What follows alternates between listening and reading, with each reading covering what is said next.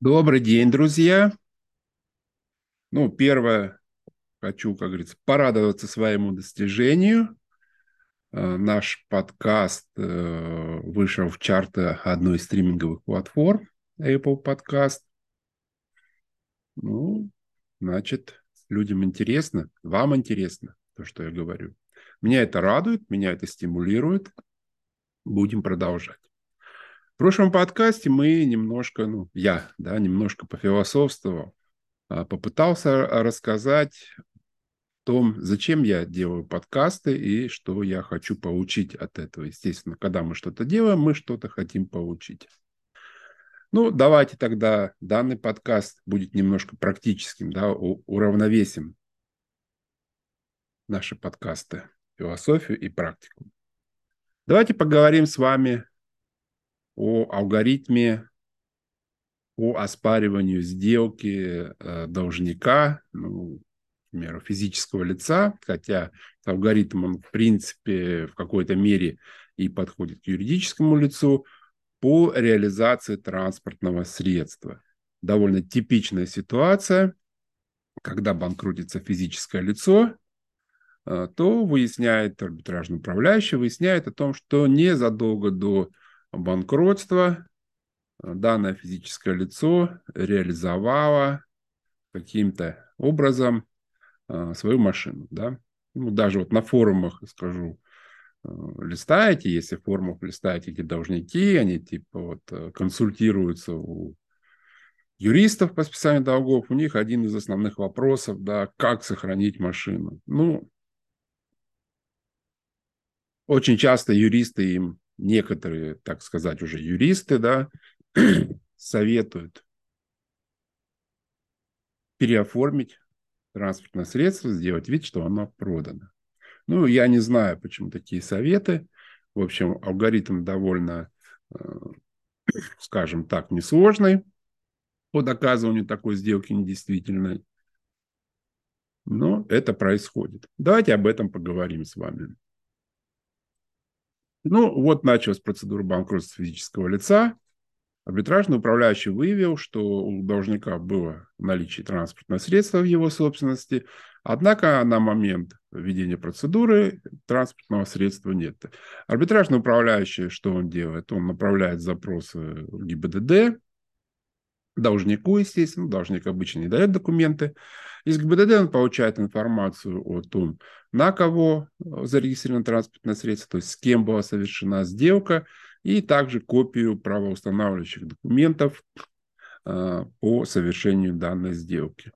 А, естественно, получив такую информацию, арбитражный управляющий должен исследовать данную сделку, выявить подозрительные моменты и обжаловать ее в суде. Причем, ну, тоже не секрет, да, мы все понимаем, все знаем, мы живем в этом социуме, да, общаемся, видим, что эти должники, они обычно даже продолжают ездить на этой машине, да, то есть они ее используют, она не на них зарегистрирована, ну, у нас на сегодняшний день даже нотариальной доверенности не надо, да, чтобы э, эксплуатировать транспортное средство. То есть все понимают, что сделка была фиктивна. Но как это доказать в суде и какие доказательства может добыть управляющий, то есть какие доказательства э, позволит ему обоснованно выстроить свою позицию в суде э, с целью, чтобы данную сделку признали недействительной.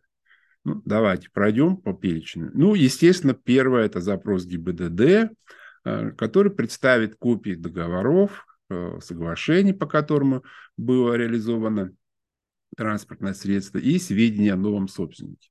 Ну, из договоров, например, узнаем, какая была стоимость да, то есть стороны, должник наш, это какую они стоимость транспортного средства установили.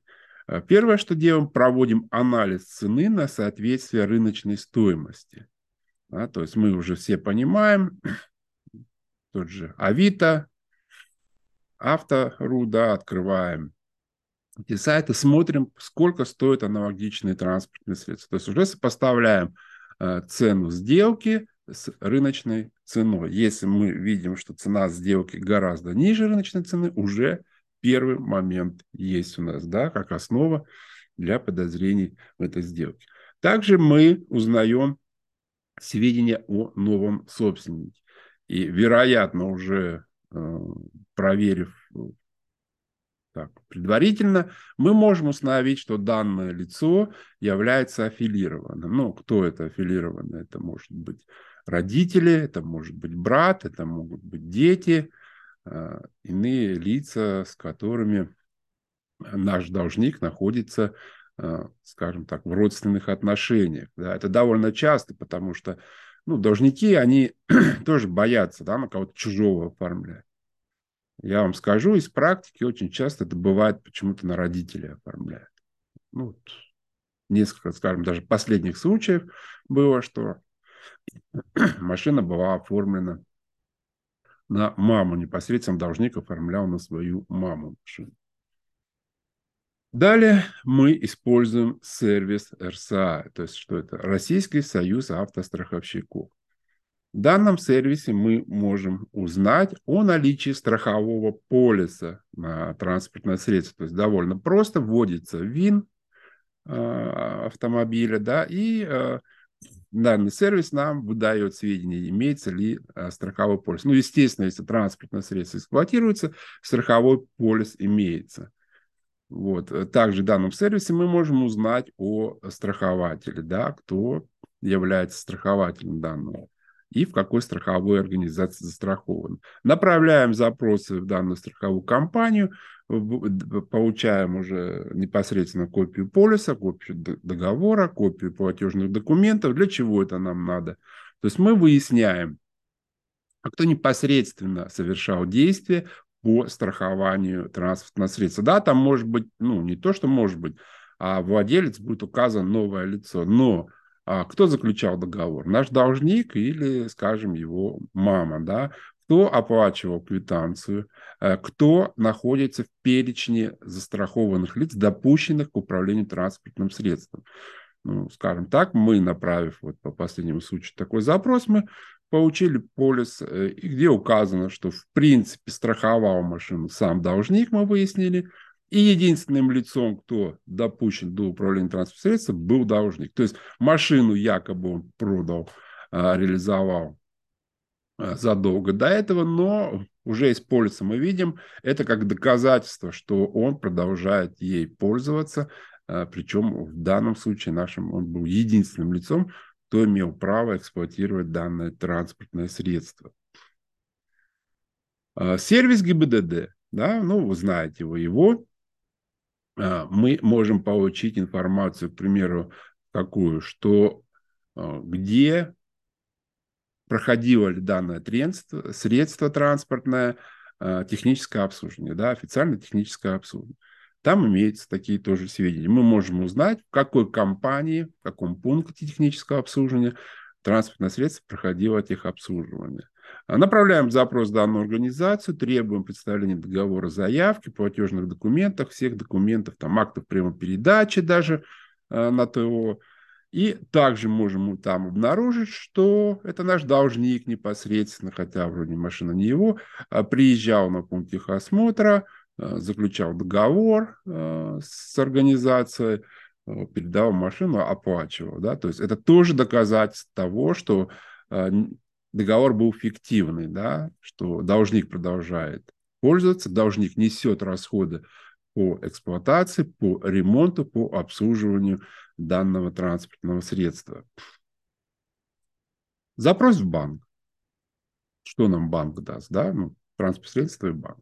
Банк тоже может много интересной информации. Если должник э, имел возможность до банкротства использовать свою ну, карточку, да, кредитную, депозитную карточку, дебетовую карточку, э, использовал свои расчетные счета, то при анализе выписок движения транспортного, извиняюсь, по расчетному счету, мы можем установить, что должник, ну, опять же, это был в нашем случае, такой был, мы установили, что э, периодически э, наш должник оплачивал топливо, бензин на автозаправочных станциях. Возник вопрос, да, то есть эти платежи были после того, как он якобы продал транспортное средство. То есть уже вопрос, да, уважаемый должник, а какую машину ты заправлял, да, значит, ты перемещался, значит, есть некая машина. Если у тебя нет машины, зачем ты приобретаешь топливо? А, запрос ГИБДД о наличии протоколов административных правонарушений, в которых участвовало данное транспортное средство. Ну, есть, конечно, протоколы, которые фиксируют камеры. А, это нарушение скоростного в основном режиме, да. А, ну и там тоже бывают фотографии. Конечно, по фотографии сложно установить, кто там был, да. Ну, иногда возможно. Но не всегда, не всегда. Э, довольно часто до сих пор мы, перемещаясь по нашим дорогам, автострадам, мы сталкиваемся с патрулями ГИБДД, которые также э, могут остановить машину, э, проверить и выявить некие нарушения. Что происходит в этом случае? В этом случае сотрудники ДПС оформляют протокол, да, протокол совершения административного правонарушения. В этом протоколе будет указано, кто находился за рулем данного транспортного средства, где это произошло, ну и какое нарушение. То есть мы опять же можем увидеть об этом, что э, при остановке сотрудники ДПС обнаружили, что транспортным средством управляет наш должник, хотя уже машина вроде не его. Это тоже доказательство эффективности договора, доказательство того, что наш должник продолжает управлять транспортным средством. Если у нас уже будет несколько таких доказательств, на заправке заправлялся, страховой был в полисе он указан, э, на ТО ездил, да, то есть уже, смотрите, э, то, что это не разовое какое-то было мероприятие, это уже ряд доказательств, что должник продолжает использовать транспортное средство, а значит, уже большие подозрения, что сделка была фиктивна. Ну, вот собрали мы уже ряд подозрений, да, как бы выявили их подозрительные моменты, обосновали. Есть, то есть у нас мы знаем, что по закону о несостоятельности банкротства при оспаривании подозрительных сделок арбитражный управляющий, ну, либо конкурсный кредитор, он должен заявить об обоснованных сомнениях в реальности сделки, да. Вот эти факты, что мы выявим, это обоснованные сомнения, естественно, да. А, довольно хорошо обоснованы. И нам должен должник теперь а, на его а, стороне и его якобы покупателям лежит обязанность представить такие доказательства, которые развеют любые сомнения в наших подозрениях, да, любые, то есть очень ну, высокий стандарт доказывания с их стороны должен применяться. Вот мы вышли в суд. Но, естественно, этого может быть мало. Естественно, должник может что-то придумать. Поэтому нам надо быть готовым. Ну, не то, что готовым, а сразу мы должны истребовать ту информацию и те объяснения, которые э, мы не могли получить без помощи суда. Э, ну, какие еще вопросы можно поставить перед судом? Ну, давайте самый первый э, вопрос – а если права, да, водительское удостоверение у покупателя, да, вот сразу вопрос, будет задан вопрос. То есть наличие прав, если у покупателя э, никогда не было транспорт-средства, да, как у нас была его престарелая мама якобы купила машину у него, э, то есть вопрос, да, а зачем вам машина? Вы никогда не ездили, вы не имеете права ездить на транспорт-средстве, но для каких-то целей вы приобрели транспортное средство. И э, какая необходимость у вас была транспортного средства? Да? То есть вы всю жизнь, опять же, никуда не ездите, вы не ездите, вы не можете доказать, что вас куда-то возят, э, что у вас есть такая острая необходимость, однако вы по какой-то причине, да, уважаемые покупатели, решили потратить крупную сумму денежных средств, чтобы ее приобрести. Это вопрос. Пусть попробует ответить. Следующий вопрос сразу ставить. Наличие финансовой возможности у покупателя для приобретения транспортного средства. То есть бывает довольно часто, а, довольно дорогостоящая машина, да, там миллион, больше миллиона, но это деньги, да, и сразу ставим вопрос, уважаемый покупатель, а бывали у вас возможность оплатить? Вот вы написали в договоре, что якобы купили ее за миллион. Откуда у вас деньги? Докажите это.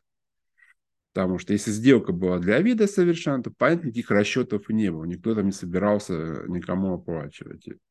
то в данном случае, и Верховный суд об этом указывает, а покупатель должен доказать, доказать, что у него была финансовая возможность, у него были свободные денежные средства, а не просто деньги были, да, то есть мы исследуем вопрос, можно сказать, да, вот у меня были деньги, а, сколько у вас было денег, да? А на что вы еще тратили? Может, вы ремонт проходили в этот момент, может, вы лечение, может, вы на отдых ездили еще. А плюс деньги же нужны вам на, просто на жизнь, да, на пропитание, какие-то предметы первой необходимости. Если мы это все вычтем, у вас будет такая сумма на руках? Ну, обладали ли возможностью вы такую сумму передать э, должнику?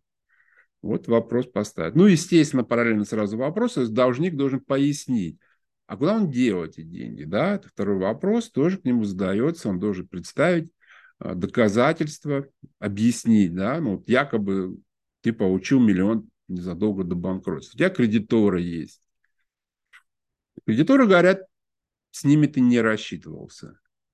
Куда ты дел деньги, да? Ну, понятно, скажешь, я там на свою расходы там потратил, еще что-то, но уже мы должник, сколько расходов, да, вот ты живешь, ты питаешься, определенная сумма, но миллион явно многовато.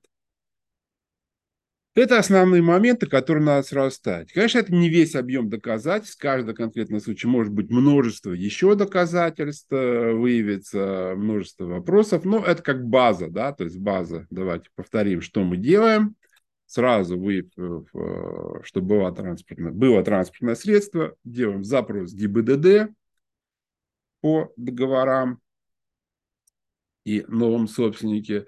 Э, через сервис РСА определяем страховую компанию, запрос страховую компанию, кто страхует машину, кто допущен до управления транспортного средства. Э, если выясняем, где проходил техосмотр, проверяем, кто привозил машину на техосмотр, кто оформлял договор, кто оплачивал э, эксплуатационные расходы. Э, через банк узнаем, э, проверяем информацию о том, приобреталось ли должником э, топливо на АЗС, да, то есть если было, то приобреталось, то для какого автомобиля ты его приобретал, поясни. Административные правонарушения протокол выясняют может быть, останавливали тебя сотрудники ДПС, да, или там авария была тоже, можно проверить, если была авария, опять же, то есть приезжали сотрудники ДПС, оформляли протокол, где все расписывали, кто, как, зачем, куда, как говорится, ехал, кто управлял транспортным средством. А, может ли пользоваться покупатель данным транспортом, если у него права, если у него финансовая возможность купить данное средство и куда потратил деньги должник. Эти базовые, скажем, вопросы, довольно несложные, довольно стандартные, довольно просто их э, получить информацию и поставить эти вопросы. Ну и дальше уже смотрим а, непосредственно по его поведению, по его объяснению в суде и, может быть, выясняем дополнительные вопросы. Вот такой э, небольшой алгоритм, скажем, для признания сделок недействительных по отчуждению транспортных средств нашими должниками, физическими лицами. Хочу сказать вам еще, что вот какие мысли возникли, да. У меня возникла мысль, что в скором времени а, я хочу такой тренинг-курс провести, как бы обучающий курс а, он будет построен э, как бы для арбитражных управляющих, да, начинающих, в которых мы пройдем такое ускоренное обучение, программу обучения на арбитражного управляющего. То есть, э, что он должен делать, как он должен вести процедуру, какие документы он должен оформлять, какие совершать действия должен Э, ну, вроде как он будет предназначен для арбитражных управляющих, да, будет полезен особенно молодым арбитражным управляющим, э, которые, ну, да, они там прошли подготовку по обязательной программе, э, но, скажем так, опять же, это правильно, это нормально, что с первого раза невозможно все усвоить, плюс, э, вероятно, когда они проходили эту обязательную подготовку, у них не было еще практики, поэтому много информации не оставалось, да, как бы не задерживалось, скажем так. На сегодняшний день начали, у них началась практика уже своя личная, э, возникают вопросы, да, э, как правильно, как что делать, куда писать запросы, какие ответы, как интерпретировать ответы, как проводить собрания, какие сроки, как вести реестры, ну, такие технические все процедурные вопросы. Вот, я хочу провести такой э, тренинг-курс, но он также будет полезен и для юристов, просто, которые не собираются быть арбитражными управляющими, которые представляют интересы кредиторов, потому что, зная и понимая, как правильно должен действовать арбитражный управляющий, вы всегда сможете его проконтролировать. А правильно ли он это делает, да? а вовремя ли он это делает, а туда ли он пишет запрос, а правильно ли он запросы пишет, а правильно ли он проводит собрание. Ну, это будет уже основание, естественно, контроля, как и там, помочь, может быть, арбитражным управляющим, если он действует добросовестно, но по каким-то причинам ну, что-то забыл или что-то не успевает сделать, ему помочь, да, подсказать, напомнить, что он должен сделать. А, а если вы видите, что он сознательно игнорирует э, эти вопросы, то как бы уже будет для вас основание подготавливать жалобу, требовать отстранения, взыскивать убытки с должника. Вот. Для того, чтобы не пропустить, если вы хотите пройти такой тренинг-курс, подписывайтесь на канал мои, на, не только это будет в, в моих подкастах, в телеграм-канале в основном, Дзен-канале, ну, во всех моих э, каналах, где я веду, эта информация будет э, доведена. Вот. Ну, плюс, как обычно, естественно, будут бонусы для подписчиков. Поэтому подписывайтесь и жду вас на следующем подкасте. Всего хорошего.